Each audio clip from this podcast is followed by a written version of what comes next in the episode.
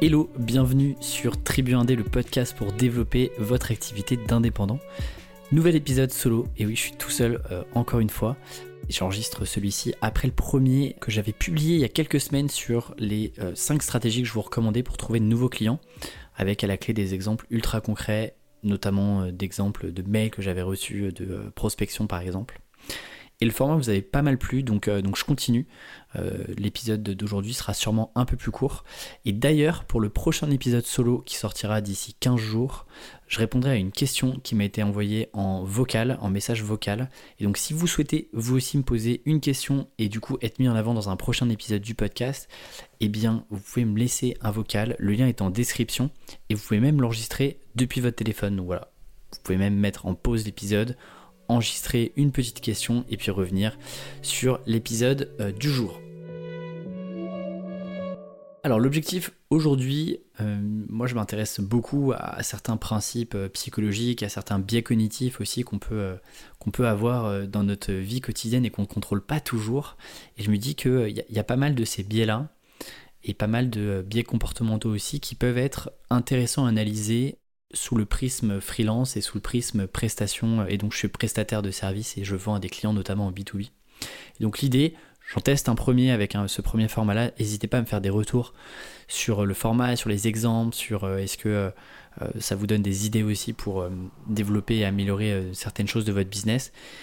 Et selon les retours que j'ai pu avoir à la fois quantitatifs mais surtout qualitatifs, donc je compte sur vous pour me faire vos retours. Euh, je continuerai cette série-là avec, euh, en abordant d'autres biais psychologiques. Aujourd'hui, euh, du coup, je voulais vous parler de deux choses. Le premier, c'est, et notamment la première, c'est la théorie de l'engagement. Et le second point qui est très lié à cette théorie de l'engagement, c'est le principe de cohérence. Alors, le principe de cohérence, vous l'expérimentez vous-même tous les jours, c'est notre désir, qui est parfois quasi obsessionnel, d'être et surtout de paraître cohérent dans notre comportement. Je vais vous prendre un exemple. Il y a deux psychologues canadiens qui s'appellent Knox et Inkster qui ont mené une expérience en 1968 sur des parieurs sportifs et notamment des euh, parieurs hippiques. Et donc ils se sont aperçus que un parieur hippique, lorsqu'il a parié sur un cheval, eh bien il était beaucoup plus confiant sur les chances que ce cheval et que ce champion-là avaient de gagner qu'il était avant de parier. En gros, je parie sur le cheval numéro 4, je suis beaucoup plus confiant une fois que j'ai parié sur ce cheval-là que c'est bien le cheval qui va gagner, qui va arriver en tête de la course, plutôt que avant le pari. Et pourtant, rien n'a changé. On est dans les mêmes conditions de course, c'est le même cheval, c'est le même jockey, c'est les mêmes couloirs. Mais pourtant, une fois qu'on a euh, mis notre pièce, euh, mis 10, 15, 20 euros sur euh, un cheval, et eh ben on est persuadé qu'on a fait vraiment le bon choix. Ça, c'est ce qu'on appelle le principe de cohérence. C'est d'être cohérent dans le comportement qu'on a et de dire, bah voilà, je pense que c'est vraiment le cheval numéro 4 qui va gagner parce que on a fait le choix de parier sur ce cheval-là et non un autre. Le deuxième point qui est la théorie de l'engagement, c'est justement ce qui va déclencher ce principe de cohérence dans les choix qu'on va faire. Là aussi, il y avait une autre expérience, il y en a eu plein, mais une expérience qui, a été, est assez connue, qui avait été menée par le psychologue Thomas Moriarty. Alors, j'ai pas la date, mais euh, je pense que c'était dans les années 70. Et l'idée qu'il a eue, c'était de mettre en scène des vols à l'arraché sur plusieurs plages aux États-Unis. Et l'objectif, c'était de savoir si est-ce que des témoins allaient intervenir ou non sur ces vols à l'arraché. Et donc en gros, il a fait deux groupes. Un premier groupe où l'idée c'était que quelqu'un arrive sur une plage, dépose sa serviette, euh, passe un petit peu de temps sur la plage, mette sa petite radio en fond, sans bien évidemment déranger ses voisins, mais mette une petite radio en fond, et puis au bout de 25-30 minutes, euh, cette personne-là partait pour aller aux toilettes et donc laisser sa serviette, son autoradio allumé. Et il partait 5-10 euh, minutes. Et donc euh, l'autoradio était là tout seul. Le but du jeu, c'était qu'il y avait un complice qui, entre-temps, arrivait sur, le, sur le lieu et volait l'autoradio de la personne qui était partie, qui était aussi complice, mais qui était partie soi-disant aux toilettes. Ils ont fait cette expérience-là 20 fois sur 20 fois, il y a seulement 4 personnes qui sont intervenues, donc 4 personnes voisines autour de cette personne-là qui était partie et qui, elles, étaient restées euh, sur le lieu euh, parce qu'elles étaient tranquillement en train de bonzer ou en train de profiter. Eh bien, il y a, sur les 20 fois euh, où a été testée cette expérience-là, il y a seulement 4 personnes qui se sont levées et qui ont essayé d'aller courser le voleur, en tout cas le complice, pour récupérer l'autoradio. Ils ont refait la même expérience, Donc les mêmes conditions, le même temps passé sur la plage, euh, l'autoradio en fond, etc. Sauf que cette fois-ci, euh, la personne qui allait partir euh, pour aller soi-disant aux toilettes, cette fois-ci, il demande à l'un de ses voisins qui est autour de lui de bien vouloir surveiller ses affaires. Donc clairement, il lui dit voilà, est-ce que je, vais m'absenter pour aller aux toilettes? Est-ce que vous pourriez juste jeter un œil sur mes affaires, s'il vous plaît, le temps que je suis pas là? Pareil, même histoire, pas de souci. Donc 100% des personnes acceptent de jeter un œil sur ces affaires-là. La personne s'en va, soi-disant, pour aller aux toilettes. Une personne, un complice arrive pour essayer de voler l'autoradio. Cette fois-ci, 19 témoins sur les 20 courent après le voleur et essayent de récupérer l'autoradio. Eh bien, c'est typiquement la bonne illustration du principe de, cohérence qui est lié à quoi? À l'engagement qu'ils ont pris, c'est-à-dire de surveiller les affaires ils se sont en plus engagés oralement parce que la personne leur a posé la question est-ce que vous pourriez bien surveiller mes, affaires pendant que je suis aux toilettes? Et les personnes ont dit oui, bien évidemment, pas de souci. Donc là, on a le principe de cohérence qui est lié à l'engagement qu'ils ont pris qui était de surveiller les affaires. Là, c'est la parfaite illustration. Alors, ce, euh, euh, cette psychologie autour de l'engagement, ça vient de, de, encore une fois, deux autres. Euh, il y a deux auteurs qui, qui, en ont parlé qui sont Kissler et Sakumura comme ça, en plus, ça vous fait un peu, un peu d'histoire euh, sur les psychologues qui ont bossé sur le sujet. Et eux euh, ont donné une définition de la psychologie de l'engagement qui est la suivante. En gros, ils, définissent ça comme le lien qui relie l'individu à ses actes comportementaux. En gros, quand quelqu'un prend un engagement, bah, il doit se montrer cohérent par rapport à cet engagement. Et donc, il y a une sorte de petite pression psychologique qui est parfois inconsciente qui nous arrive. Et en vrai, moi, je me suis, euh, que, j'avais découvert ce, ce biais-là, je me suis dit, ok, mais moi, euh, moi en tant que marketeur, je les connais, tous ces biais-là, etc. Est-ce que j'en suis euh, inconsciemment victime? Bah, Par exemple, si vous achetez une nouvelle télé, quand vous allez en parler, je sais pas, dans, dans, un, pendant que vous êtes en train de prendre un verre avec des copains, bah, vous allez vous persuader que vous avez fait la meilleure option, que c'était le meilleur deal, la meilleure offre. En plus, il y avait une réduction. Euh, vraiment, c'est une nouvelle télé. Euh, la taille, elle est parfaite. Parce que si vous auriez pris trop grand, ça serait pas rentré dans votre salon, ça aurait fait trop gros. Et si vous auriez pris trop petit, bah, finalement, vous auriez pas eu une bonne expérience. Et donc, vous, euh, vous, essayez de vous persuader aussi vous-même que vous avez vraiment pris la meilleure option, alors même que vous l'avez déjà acheté. Si je prends un exemple encore plus récent, on a eu les élections présidentielles il y a, il y a pas si longtemps que ça. Bah, je fais le pari que vous avez défendu le candidat ou la candidate pour laquelle vous avez voté encore plus après avoir fait votre choix de, vote et après avoir voté, par exemple, sur, l'entre-deux tours. Et que vous avez encore plus cru après votre vote que vous aviez fait la bonne décision et que c'était le meilleur candidat ou la meilleure candidate à vos yeux euh, dans lequel vous avez, euh, vous avez mis votre, votre bulletin.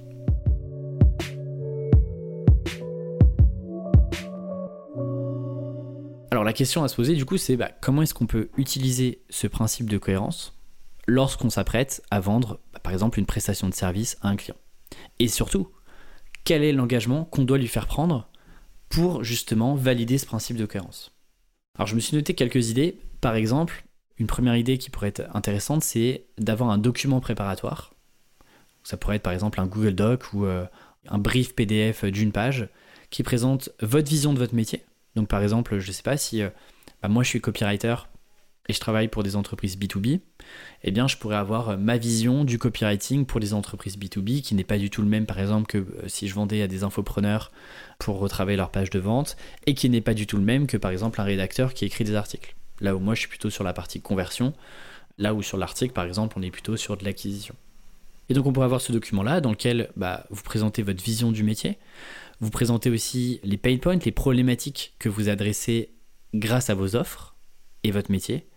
Et surtout, pourquoi vous vous adressez ces, points-là, ces points de flexion, ces points de blocage, en face de euh, votre client que vous avez déterminé. Alors bien sûr, ce document-là, ça nécessite d'avoir une offre très très claire, d'avoir euh, potentiellement un escalier d'offres avec différentes offres, et surtout de très très bien connaître votre client, et de surtout bien connaître les raisons pour lesquelles votre client pourrait faire appel à vous, fait déjà appel à des agences, fait déjà appel à des euh, freelances X ou Y. Mais par exemple, si vous partagez ce document et, par exemple euh, un client euh, vous contacte un lundi en disant voilà Monsieur le freelance, est-ce que vous auriez la disponibilité cette semaine pour qu'on puisse échanger, que vous avez un, un appel de prévu le jeudi? Eh bien entre le lundi et le jeudi, vous pourriez lui envoyer ce document-là, qui va lui permettre à votre prospect eh bien, de valider ses croyances ok Et surtout valider son choix de faire appel à quelqu'un pour l'aider sur ces problématiques qu'il a identifiées. Et en plus, qui plus est, vous êtes la personne qui a appuyé, qui a validé les croyances qu'il avait déjà auparavant, et vous êtes la personne qui lui a partagé ce document-là. Et donc il va associer cette validation d'hypothèse, cette validation comme quoi il a fait le bon choix de faire appel à quelqu'un parce que au vu des problématiques qu'il a effectivement c'est important de se faire accompagner, eh bien il va l'associer à vous puisque c'est vous qui lui avez partagé les documents. Autre exemple, si par exemple vous commencez à recevoir beaucoup plus de demandes que vous n'avez de place dans votre agenda. On va dire problème de riche ou problème de luxe, euh, mais ça peut arriver plus vite que vous le pensez. Moi, la règle d'or que je me fixe encore aujourd'hui, c'est que je prends 100% des appels. 100% des prospects qui me contactent, même si je n'ai pas de disponibilité, je prends l'appel. Bien sûr, important, je précise dès le démarrage, en revanche, je ne vais pas avoir de disponibilité avant un mois, deux mois ou trois mois. Est-ce que vous êtes OK pour qu'on continue? C'est un bon moyen de faire connaissance et potentiellement de vous recommander aussi quelqu'un par la suite. Donc bien sûr, prenez les calls, mais soyez transparent avec votre client pour éviter que tout le monde perde du temps. Mais puisque vous n'êtes pas en demande, eh vous pouvez avoir un, processus d'avant-vente qui est un peu plus long avec un peu plus de contraintes pour votre prospect, ce qui vous, vous permettra aussi de mieux qualifier vos prospects. Et donc, si vous avez plus de demandes euh, que vous n'êtes pas dans votre agenda, prenez toujours les calls, mais par exemple, vous pourriez rajouter une étape de prévalidation avant de prendre le call qui serait par exemple euh, quelques questions que vous pourriez remplir obligatoirement, que vous feriez remplir obligatoirement pardon, par votre prospect pour qu'il puisse réserver un appel. Et donc, par exemple, vous pouvez utiliser un outil comme Calendly qui vous permet de, de rendre autonome la réservation euh, de créneaux d'appel par votre prospect parce qu'il a accès à certains créneaux de votre agenda. Et en plus, pour valider ça, il peut répondre à certaines questions. Et donc, dans vos questions, ça pourrait être des questions comme bah, quel est l'objet de notre échange? Euh, Quels sont vos principaux challenges en ce moment? Et Donc, l'idée, c'est que de le faire parler. Comment et pourquoi est-ce que vous avez décidé surtout de me contacter moi et pas euh, un autre freelance?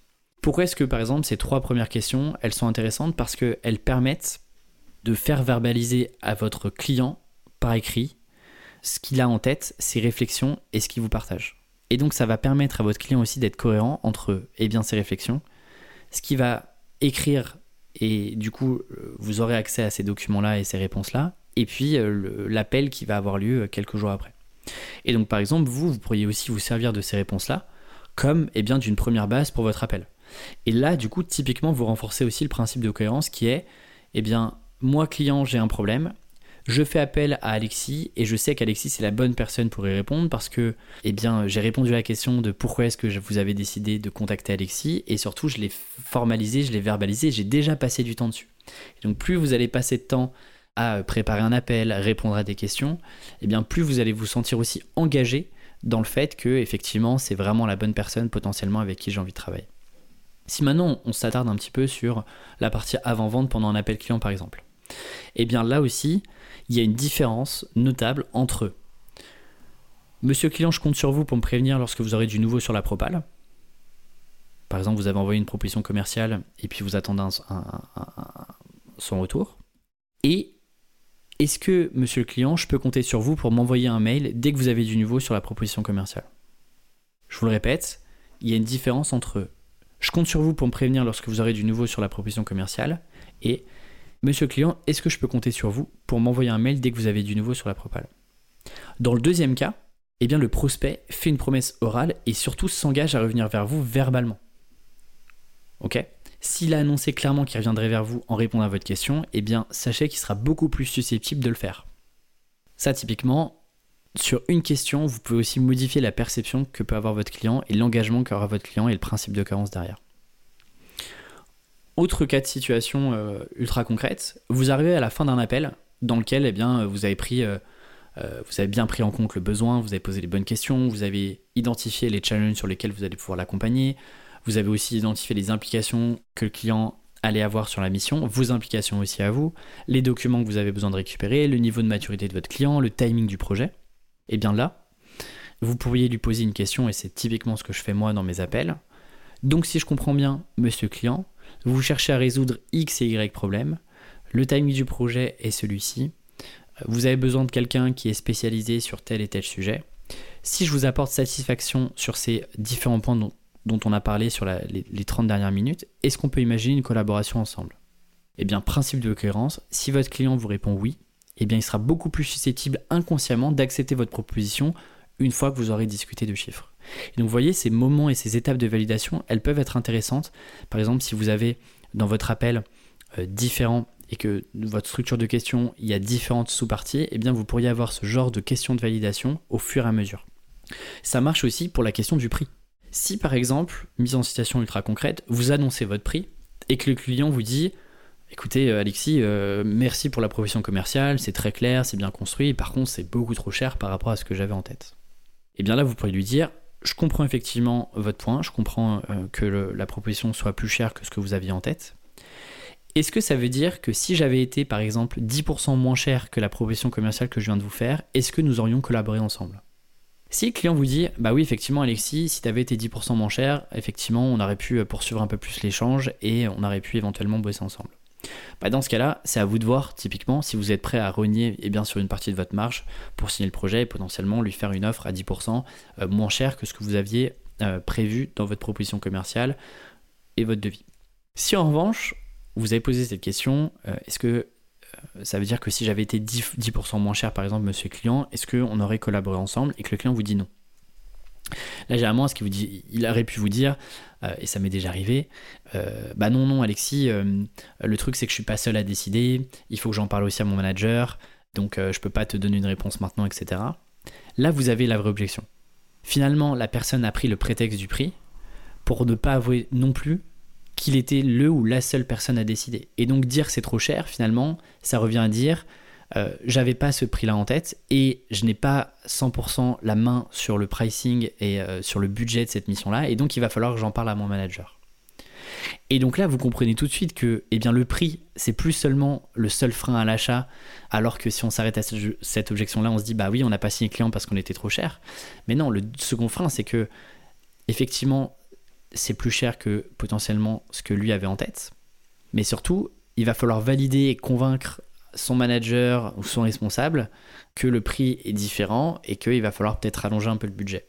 Et donc là, typiquement, vous récupérez aussi de la bonne information qui peut être, par exemple, là, vous pourriez enchaîner typiquement en disant, bah, peut-être que ça vaudrait le coup de euh, faire un appel avec, euh, avec ton manager ou ta responsable et qu'on puisse se faire un appel tous les trois et qu'on je puisse répondre aussi à vos questions parce que peut-être que lui ou elle a aussi d'autres questions euh, auxquelles tu n'avais pas pensé, peut-être qu'il y a d'autres implications projets beaucoup plus larges, ce qui vous évite d'avoir la personne que vous avez au téléphone qui va défendre en interne le projet et qui va peut-être pas toujours trouver les bons arguments, là où avoir une ligne directe entre guillemets avec euh, le décisionnaire, celui ou celle qui va euh, débloquer votre budget, eh bien c'est ce qu'il y a de plus stratégique pour vous, surtout quand vous êtes sur des devis qui sont beaucoup plus élevés que euh, une petite mission one shot que vous pourriez faire.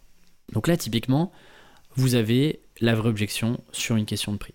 Et donc si la personne vous avait dit bah oui oui 10% euh, moins cher, principe de cohérence, si vous faites une offre 10% moins cher, il n'y a aucune raison que la personne, après vous, avoir dit pas de problème pour euh, on aurait bossé ensemble si vous étiez 10% moins cher, là vous avez la réponse à votre mission et vous signez l'émission directement parce qu'il y a le principe de cohérence derrière.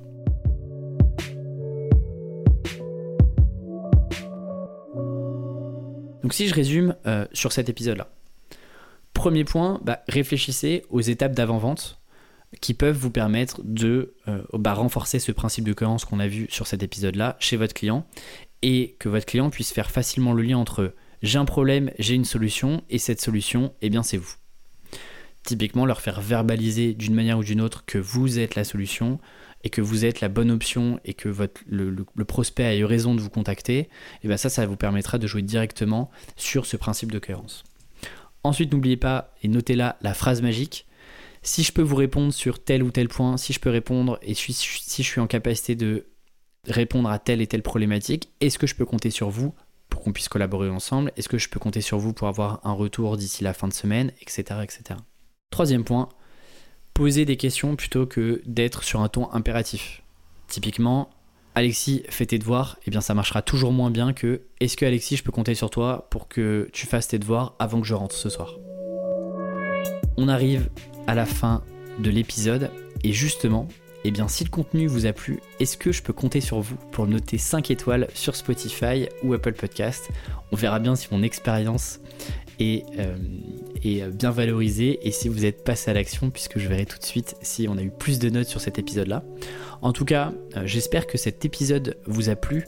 N'hésitez pas encore une fois à me faire vos retours, que ce soit sur LinkedIn, Instagram ou même m'envoyer un petit email connaissez euh, mon mail alexis at Je réponds à tout le monde, pas d'assistant ou d'assistante. Derrière mes emails, je réponds à tout le monde, donc n'hésitez pas à me faire un retour, n'hésitez pas aussi à me, à me partager si vous avez des idées, des sujets que vous aimeriez que je traite sur un prochain épisode de podcast. Euh, c'est le moment. Quant à moi, je vous dis à très vite pour un nouvel épisode. Ciao